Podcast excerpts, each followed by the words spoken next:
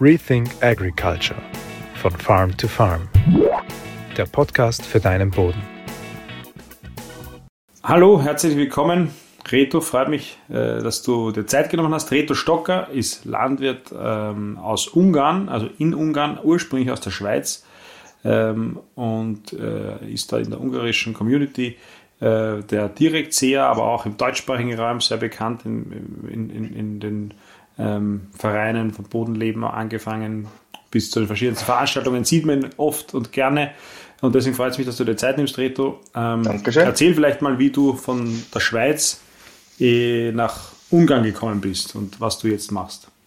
Danke, Christoph, auch für die Möglichkeit, etwas ähm, zu, über meinen Werdegang zu erzählen. Das ist so äh, geschehen, dass wir hatten eine, eine Betriebsgemeinschaft mit meinem Bruder und Vater und haben eigentlich ähm, ja, äh, gestartet mit Munimast. Ich hatte selber Milchkühe lange mit Melkroboter, Milchroboter und Lely. Und, ähm, und, aber der familiäre Zusammenhalt war nicht so gut. Und dann, äh, dann hat mein Bruder sich entschieden, unter anderem wegen, wegen seiner Frau oder auch mehr, mehr Freiheit, ist er nach Kanada ausgewandert, zweitausendacht. Und, aber er hat das eigentlich ein bisschen initiiert, dass, dass der Boden mehr Gewicht bekommt. Also ähm, Streifenfrässaat haben wir eine der ersten Maschinen gehabt von Witzig, oder das ist ein Bauer, der das entwickelt hat. Das fängt ja immer unten an.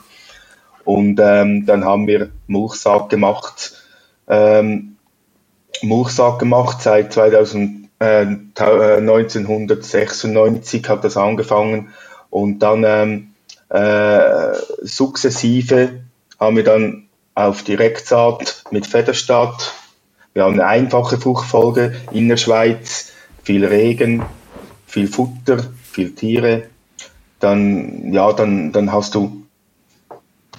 Was ist jetzt? Ich höre dich gut, bei mir passt alles. Aha, ja, ich hatte keinen Bildschirm mehr. Ähm, und, und dann haben wir, ähm, ja, äh, es hat so angefangen, dass es sind verschiedene Sachen gewesen, dass, dass, ich um, dass der Boden noch mehr in den Vordergrund kam. Der, die Swiss No-Till hat da sicher eine Rolle gespielt.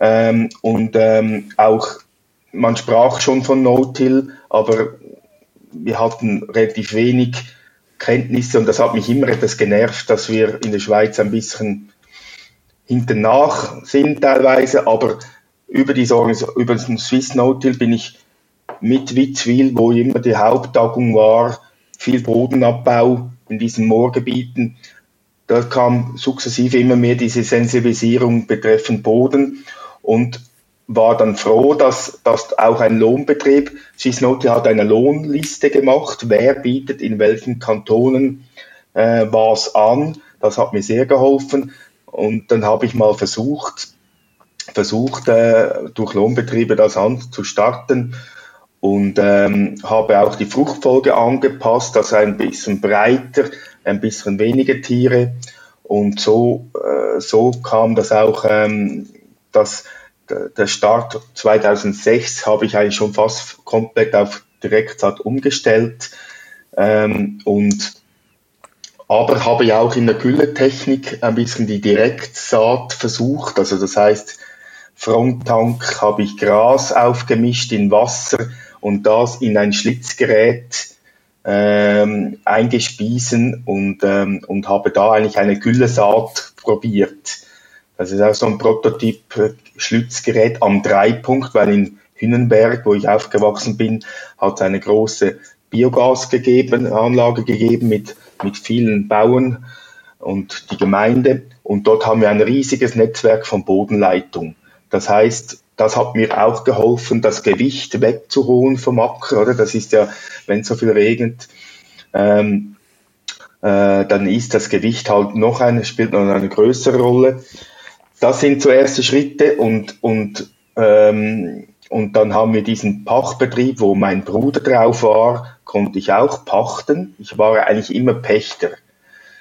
Das Haus gemietet, das Land gepachtet, alles war ich eigentlich immer Und, und, ähm, und das hat dann, äh, da habe ich einen Partner, der mir den Melkroboter und das Inventar übernommen hat. Und in dieser Zeit habe ich die Direktsaat angefangen, äh, im Lohn auch, weil ich wollte ja diese Vorteile, ich habe, ich konnte die Direktsaat starten, im, im, äh, weil Lohnbetriebe da war, und diese Möglichkeit wollte ich auch geben, weil ich sah da eigentlich ein Potenzial, ähm, auch den die Opportunität zu geben, wenn jemand etwas versuchen möchte in Direktsaat, dass man das im Lohn anbieten sollte. Und da habe ich mir selber eine Maschine zugeschafft, zuerst diese John Deere siebenundfünfzig, weil die über Swiss No-Till am meisten eingesetzt wurde. Da war die meiste Erfahrung, nicht weil es ist eine gute Maschine alles, aber die Erfahrung von den Leuten war die größte bei den John Deere. Und das war zweitausendzwölf.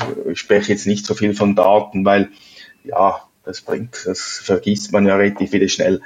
Ähm, und das hat sich eigentlich gut, relativ gut entwickelt, auch interkantonal bin ich gefahren und, ähm, und eigene Versuche.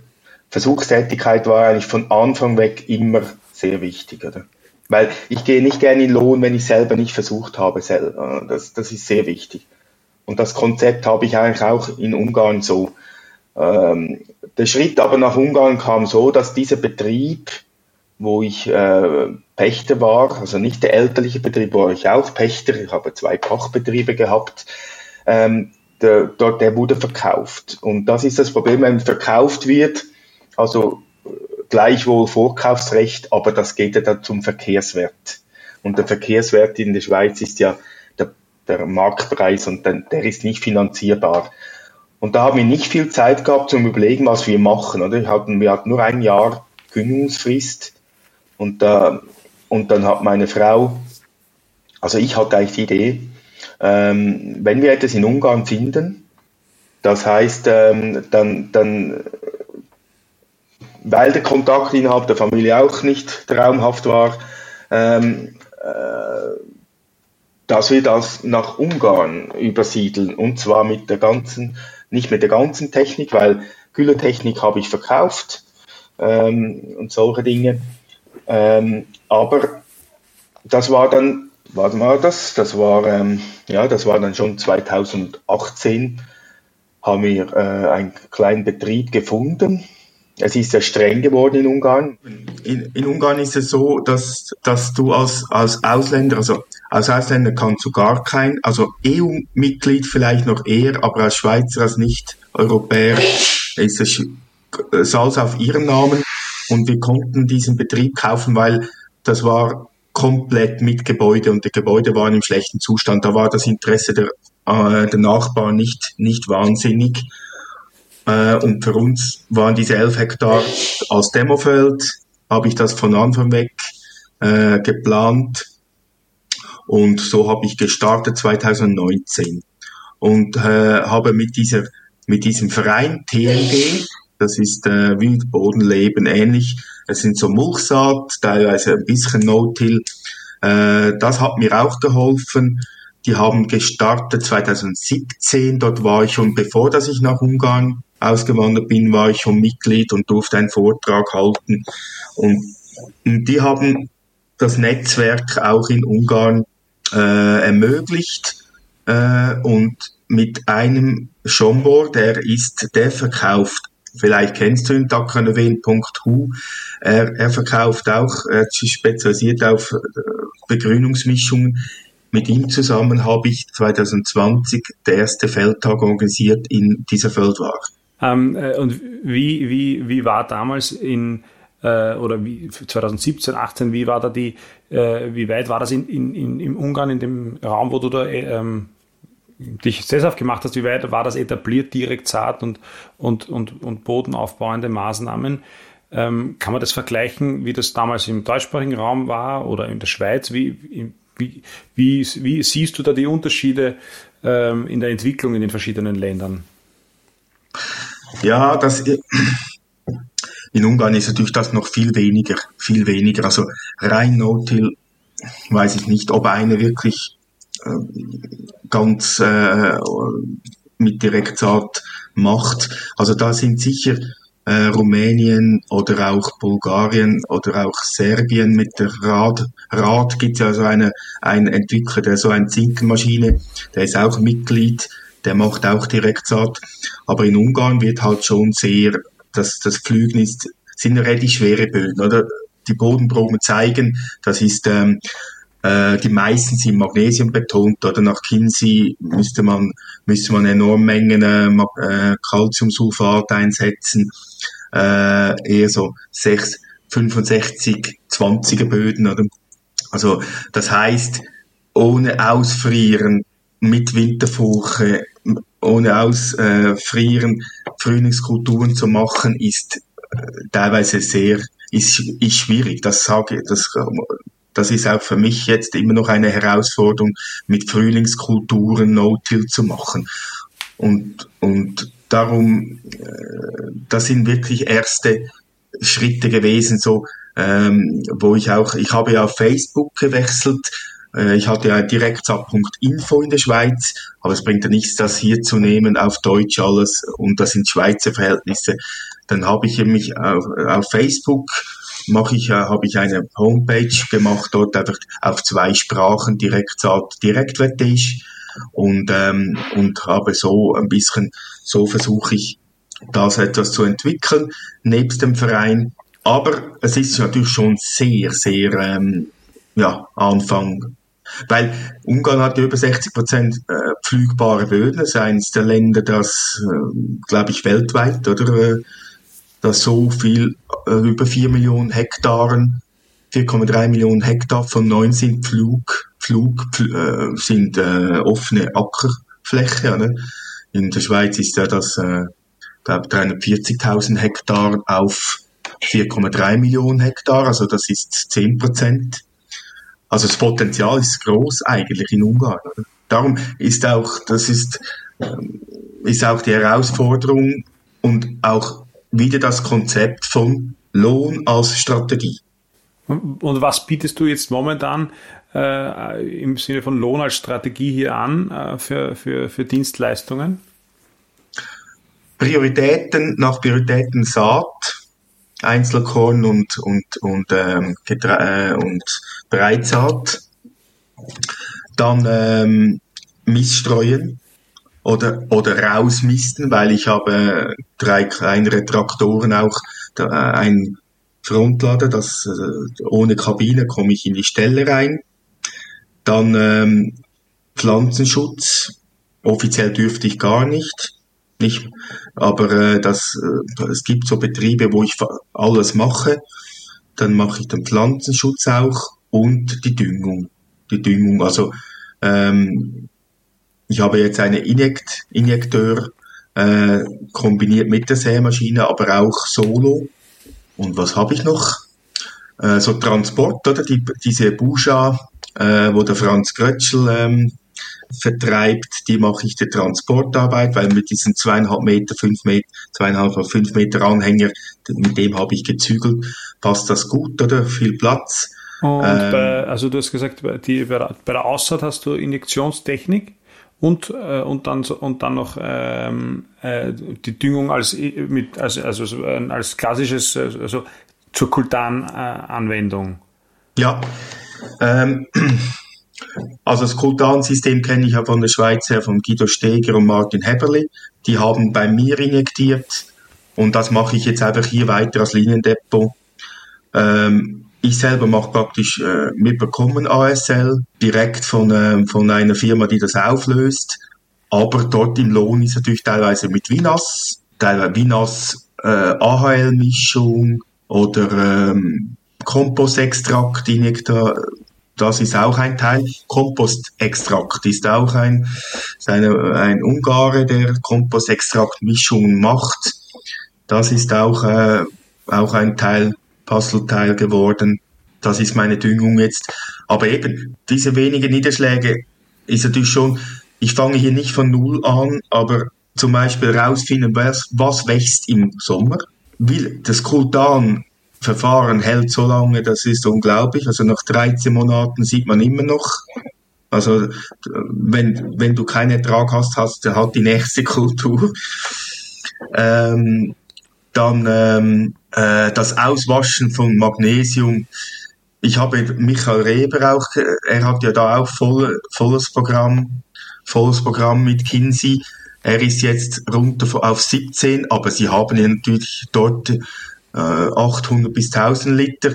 Und er sagt auch, sie haben Kinsey angefragt, was er empfiehlt. Und er sagt, ja, über Blattanalysen und Biologie, wenn es halt zu wenig regnet, kann man noch so viel Schwefel. Aber klar, mit, mit dem Ammonsulfat komme ich schon mit Schwefel, oder? Das, ich gehe aber einfach nur etwa auf fünfzig Kilo, ähm, sechzig Maximum ähm, Stickstoffmenge netto. Das heißt, das sind dann etwa sechzig Kilo Schwefel, oder? Das hat sich schon angepasst. Es hat gar keinen Sinn mehr zu düngen, weil die Verluste sind ja enorm, oder? Das merkt man schon, weil die Ungarn, die düngen eigentlich gerne. Die spritzen auch gerne. Und da ist vielfach noch viel Potenzial zum Einsparen, oder? Äh, vielleicht kannst du, vielleicht kannst du ganz kurz, ähm, damit wir eine Vorstellung haben, äh, was über, den, über die, die klimatischen Bedingungen und die, und, und, und Und die Böden in der Region, wo du jetzt wirtschaftest und wo das eigentlich genau ist in Ungarn, äh, erzählen und, und wie die Betriebsstrukturen sind und, und welche Kulturen äh, da üblich, üblicherweise angebaut werden. Also, ja, das ist ja das Spannende im Lohn. Du, du kommst, ich gehe ja relativ weit. Also, wenn jemand den Transport, also das heißt, die Dieselkosten übernimmt, Ähm, dann gehe ich weiter. Das heißt, ich habe ich habe auch schon Erfahrung im Sand und dann wirklich Sand. Aber hauptsächlich ist es schon südöstlich, bin ich Richtung rumänische Grenze, vielleicht etwa hundert Kilometer. Das heißt, dort sind eher ähm, tonige, lehmtonige Böden, relativ tiefgründig noch. Ähm, noch sage ich, weil, weil das nimmt enorm ab. enorm ab, also das erzähle ich nachher dann. Ähm, äh, das heißt eben viel Magnesium. Wenn es rauf regnet, dann, dann, dann hörst du auf mit Säen. Das heißt, wir versuchen jetzt auch bei den Tiefenführungsrädern ähm, andere Versionen zu, zu nehmen. Aber es gibt natürlich auch extreme Sandböden, wo ich eigentlich einen Lohn, also jetzt zum Beispiel, wo sie auch bewässern, oder auch Monsanto Pioneer und äh, Syngenta haben dort Vermehrung hier in der Region. Also äh, Mais-Saatgut-Vermehrung. Aber das geht nur mit re- enorm viel ähm, Bewässerung. Und Kulturen sind hauptsächlich Mais. Teilweise geht es in äh, Ethanol, hä? Also Süßstoff, Süßstofffabrikation. Sonnenblumenöl ist auch ganz nahe. Getreide gibt fast nur Export, aber sehr viel jetzt im Moment, also sehr viel Anteil, weil man hat letztes Jahr keinen kein, kein Ertrag gehabt in der Region, null, bei Mais und Sonnenblumen, praktisch null, praktisch null. Das heißt, jetzt haben viel mehr Getreide gemacht, also das geht nach Italien, Durum, Weizen etwas, das ist eher in Szeged im Süden, Raps, geht auch noch, ich weiß nicht, ob's, ob die Bunge, Bunge vielleicht Bunge, Bruck an der Leita Raps verarbeitet oder, das weiß ich jetzt nicht, ob sie, nein, ich glaube auch hier in, in Ungarn. Bunge hat ja gerade nebenzu hier ein großes Werk, oder? Zehn Kilometer, das kennst du ja auch von Bruck an der Leita, haben sie, glaube ich, Soja, oder? Soja, mhm. Ähm, und was gibt's? Äh, aber so Dinkel, die Ungarn essen weißes Brot, da geht fast alles in Export nach Deutschland, geht aber jetzt im Moment gar nichts. Ich habe noch, wir haben noch zweijährigen Dinkel am Lager. Ja, also dem her, das sind so die groben Strukturen. Es gibt etwas Tiere oder entweder nur große, große Betriebe, die, also Strukturen sind vielleicht, was würde ich sagen, es gibt entweder ganz groß, also in der Region zwischen drei und tausend Hektar, eintausendfünfhundert Hektar, gibt aber auch bis neuntausend Hektar, mit vielen Leuten noch angestellt. Und da gibt es natürlich wieder die ganz kleinen, äh, oder es gibt schon Gänsemast, es gibt schon, das sind aber auch wieder Großbetriebe, aber die groß, die Parzellen sind sicher zehn bis zwanzig Hektar durchschnittssicher mindestens. Und Niederschlag und, äh, und Ertragserwartungen, wie sind die? Ähm, ich habe das schön aufgeschrieben. Vorletztes Jahr waren etwa vierhundertdreißig im Südosten. Wir sind nicht die ganz trockenste Region. Richtung Rumänien ist noch vielleicht unter vierhundert. Letztes Jahr war dreihundertneunzig. Jetzt sind wir wieder wahrscheinlich wieder etwas über dem Schnitt, weil es eine enorme Gewitter gegeben hat.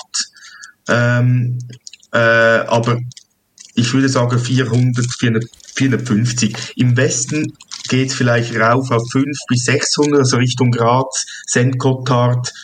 Klar, dort ist wieder sicher sechshundert bis siebenhundert, aber eben, dann, dann, dann liegt das Wasser dann wieder. Oder das sieht man halt hier schon viel, dass das Bellwies, wie sagt man dem, das Bodenwasser teilweise drückt es vom Matra-Gebirge unten durch im nassen Jahr.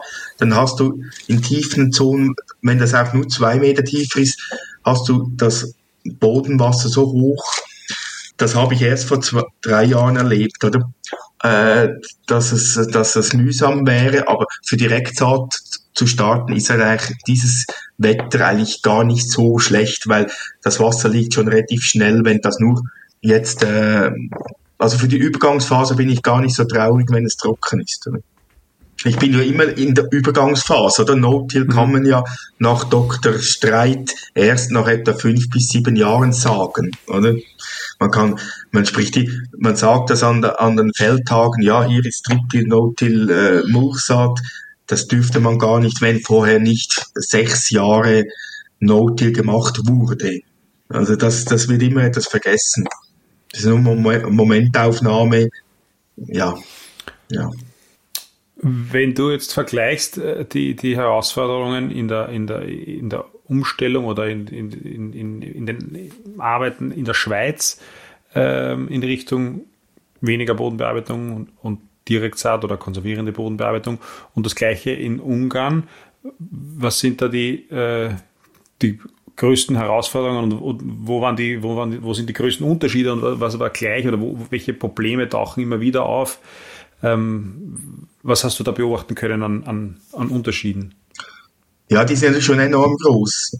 Ähm, ich habe ja einen Durchschnitt gehabt im Mai zweitausendzwölf bis sechzehn in der Schweiz von zweihundert Liter im Mai, nur im Mai. Dort zu säen, No-Till, da geht ohne Planting Green, kannst du es gerade mal vergessen, oder? Und hier ist gerade die andere Konstellation, ja, Planting Green, ah, das geht nicht, das geht nicht. Du hattest ja ein Interview mit dem, wie heißt der Doktor, äh, der ja diese Verlaufskurse den, des, äh, der, äh, der, ähm, den Gensch? Ja, Gensch. Norman Gensch, Norman Gensch meinst du? Ja, Norman Gensch. Und er hat auch geholfen zeigen, ja, das, das, das braucht, man kann Planting Green auch hier machen, ähm, auch Vormais. Das saugt nicht den Boden leer, aber man sieht jetzt ab und zu wieder trockene Frühlinge, wo der Roggen, der Mais im Roggen lausig aussieht und, und lieber eine Leguminose vor Mais wäre. Aber das ist schon so, das ist, ähm, das sollte man schon machen, dass man nicht Roggen vor Mais macht, sondern eben irgendwie eine, eine Erbse oder eine, eine, eine Ackerbohne oder ein, ein Wicke. Das ist schon wichtig, aber Planting Green. Und das ist auch, das ist die Herausforderung, das funktioniert auch. Ähm, ich habe ja viele Referenzen, weil ich ja viele Betriebe sehe. Also es ist jetzt im Rahmen, also das Eigenland habe ich sechsunddreißig und im Lohn sind es etwa zwischen zweihundert und dreihundert. Und, und das gibt aber viele Referenzen und dort sieht man viele Konstellationen.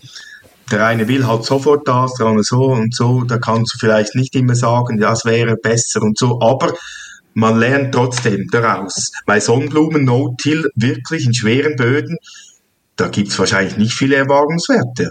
Das musst du lernen, Learning by Doing, also wenn einer den Mut hat, sofort mit Sonnenblumen direkt No-Till in, in hohen, weit, äh, Gersten, äh, durchwuchern, äh, Gersten, ähm, wie sagt man, Ausfallgerste und nichts geben will, ja, dann hast du halt nicht einen schönen Bestand. Ja. Aber das ist das Spannende. Es ist halt, äh, mit, den, mit den Bauern zusammen in, de, in der Kabine zu sitzen, das kommt oft vor, weil sie sind dann immer da, dass sie sicher sind, dass du auch fertig säst. Das ist auch die Mentalität, oder? Dass äh, sie gehen dann nicht, ja, du kannst dann säen, äh, ich komme dann, wenn du, meldest dich, wenn du fertig bist. Nein, nein, die, die bleiben auf dem Acker und das ist auch der Unterschied zur Schweiz, oder? Das ist, ja. Wie, wenn wir, wenn wir über die Schweiz, wenn wir über die Schweiz sprechen, ähm, wie, wie, ähm, wie, du hast ja da gesprochen, dass das Swiss No-Till gibt. Wie, ja. wie lange gibt es das schon, diese Vereinigung, und, und wie verbreitet ist das tatsächlich? Äh, wie stark ist der Verein da in, in, in, in, in, der, in, in der schweizerischen im Ackerbau verankert? Ähm, sie gibt es schon lange. Also der Hans-Peter Lauper und der Wolfgang Sturni, die sind ja schon seit... Also der St- Wolfgang Sturni hat herausgefunden, dass in der Schweiz auch neunzehnhundertdreiundsiebzig die ersten No-Till-Versuche... Äh, ge- das war ja die Fran- die Sarah Sengla und, und die Schweizer waren etwa fast gleichzeitig. dreiundsiebzig war in Europa, denke ich, die erste. Und darum, äh, Swiss No-Till wurde gegründet, glaube ich, achtundneunzig, achtundachtzig oder neunzig. Das bin ich jetzt nicht ganz, nicht ganz. Und die Verbreitung ist natürlich, wir haben ein relativ kleines Budget. Es ist, die Westschweizer sind stärker. Es ist zweisprachig, das macht es natürlich immer etwas, etwas schwieriger. Aber, ähm, es gibt so Pionierbetriebe wie der Lauper, aber so richtig in Fahrt kommt es nicht. Also, die, die, das sprechen da von etwa zwanzigtausend Hektar No-Till in der Schweiz. Also, manchmal das mehr, manchmal das weniger. Es ist vergleichbar mit der ungarischen Vereinigung. Wir sind ein bisschen ein Club. Aber man kann, ja, ähm, man überlässt den Bauern trotzdem, der Staat wirkt halt da auch hinein, oder? Wenn natürlich, wenn ein Direktsaat zweihundertfünfzig Franken gibt pro Hektare und die, und die Streifenfrässaat zweihundert für einen sicheren Aufgang oder einen Striptil zweihundert, dann, dann spielt der Staat halt schon auch eine, leitet der Staat, das hilft natürlich auch nicht von Grund auf zu erklären, was die Vorteile sind. Und die ganze Erosions- Bereich, da bin ich natürlich auch immer wieder drauf gewesen. Im Mai bin ich quer durch die Schweiz gefahren. X Stellen haben wir er- Erosion gehabt. Das Gleiche mache ich in Ungarn. Also wir waren vorgestern am Sonntag, da musst du gar nicht nahe des Feldes sein. Das siehst du von Weitem katastrophal. Weil es gibt in Ungarn auch Stellen mit, mit Hügeln und da sind riesige Blä- Felder, hundert, hundertfünfzig Hektar, alles nach unten gepflügt. Ja, das ist katastrophal. Aber wir haben einen Agrarjournalist, der hat auch an diesem Tag zwanzig zwanzig, hat der eigentlich schon ein bisschen, wie sagt man, ähm, das Thema auf, seine, auf seinen Tagesplan ge- ge- geschrieben. Er begleitet uns viel im regenerativen Bereich, konservativen, Conservation Agriculture. Und diese Gribek Dani hilft uns auch, das Ganze zu breit verbreiten, auch mit Programmen und, und auch ein Doktor Dobosch Endre. Er ist ein Bodenwissenschaftler von der Uni Mischkolz. Er geht neben dem Doze- Dozieren, macht er aber auch für Private. Er war auch an diesem Tag, haben wir ein Bodenprofil gemacht. Und was er unter anderem sagt, er bekommt jetzt auch mehr Praxis, oder die Professoren, er gräbt selber, ist ein Doktor, nein, Doktor ist er nicht, Professoren, äh, er gräbt selber und er sagt, er hat ja die ganze Bodensituation in Ungarn erlebt, oder, er ist jetzt fünfundfünfzig, also im Flachland ist über fünfzig Prozent weg, im Flachland mit wenig Niederschlag. Also das sind im Alföld, das sind eher die schweren Böden, oder? Und das, wie geht das, oder? Und jetzt gerade diesen Frühling gab es einen Unfall mit vierzig Autos auf der M eins äh, wegen Winderosion. Und das war, also da haben jetzt so langsam mehr Bauern realisiert. Und, und in den Medien haben sie gesagt, ja, das ist die Natur. Und ich bin dort vorbeigefahren, links, rechts ein großes Feld, bearbeitet. Großbetrieb, das hat, hat mir ein Kollege gesagt, das glaube ich etwa fünfzehntausend Hektar. Das ist nicht Natur, oder? Das ist nicht Natur, das ist die Ausrede, weil sie nicht wissen, was sie machen können gegen das. Und er sagt ganz klar, dass das natürlich in hügeliger Regi- Region, Balaton Richtung Österreich, das ist mehr als fünfzig Prozent weg. Und jetzt ist es auch an diesen Feldtagen, es gibt ein groß, zwei große, Mezőfalva und in Babona. Und dort gibt es jetzt auch seit zwei, drei Jahren immer ein Bodenprofil.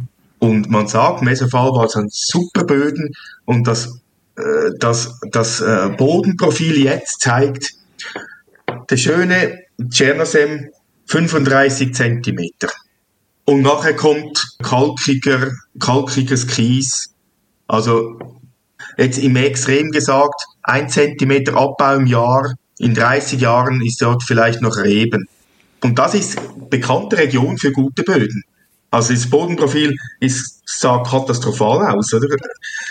Und das hat der Doktor Dobosch Endre auch im Interview mit Gribek Dani auch gesagt. So, warum der Pflug, warum der Pflug ähm, äh, das Problem sein kann, oder er, er sagt jetzt, er hat da auch den Mut, er ist ja Bodenwissenschaftler, das darf er auch sagen, äh, voll, ja.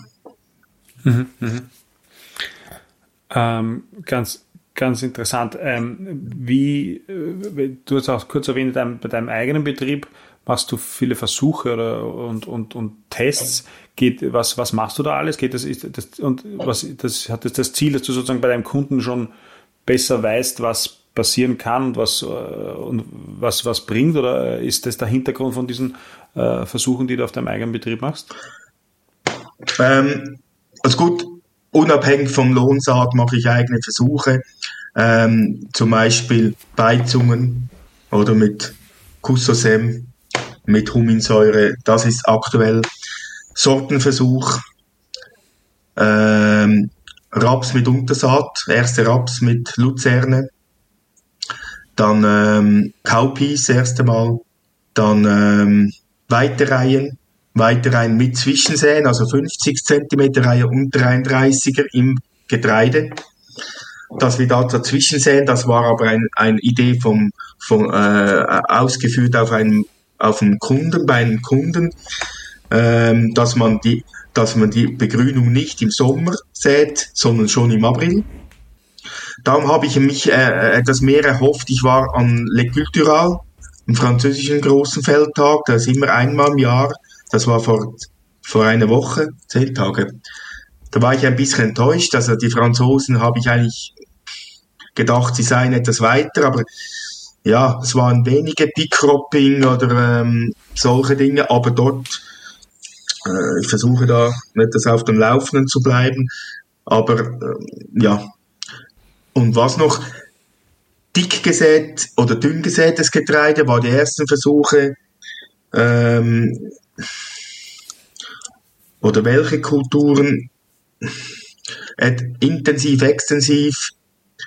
Ja, ich muss schauen, dass ich nicht zu viel auf einmal will, oder? Das ist, das ist immer so, das ist, ja. Das ist, das ist bei, bei den Versuchen immer das, das Problem, dass man nicht zu viel auf einmal ja. Äh, ja. machen soll. Ja, ja.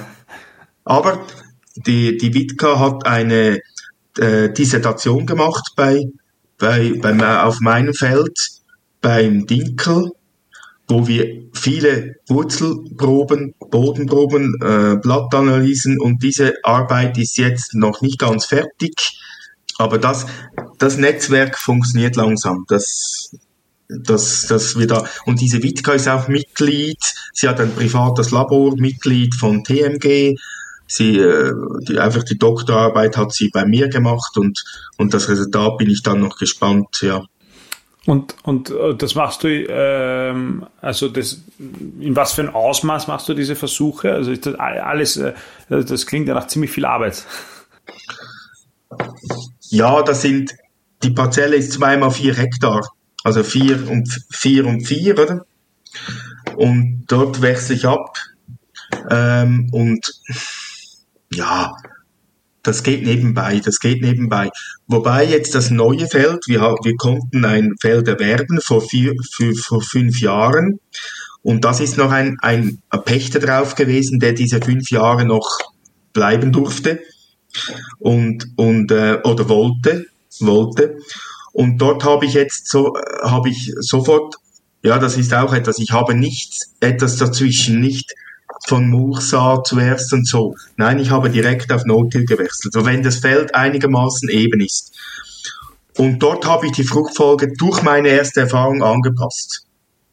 Also ich habe sie angepasst, indem Weizen, Gerste, Gerste, Weizen und das dritte Jahr Raps mit Untersaat und erst im vierten Jahr äh, eine Frühlingskultur, also Mais wahrscheinlich.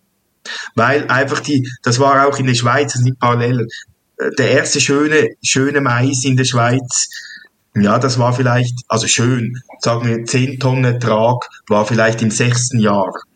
Und auch hier, wenn, wenn es nicht losgeht im April mit den Frühlingskulturen, das ist halt schon nicht ganz so einfach mit Frühlingskulturen, ja.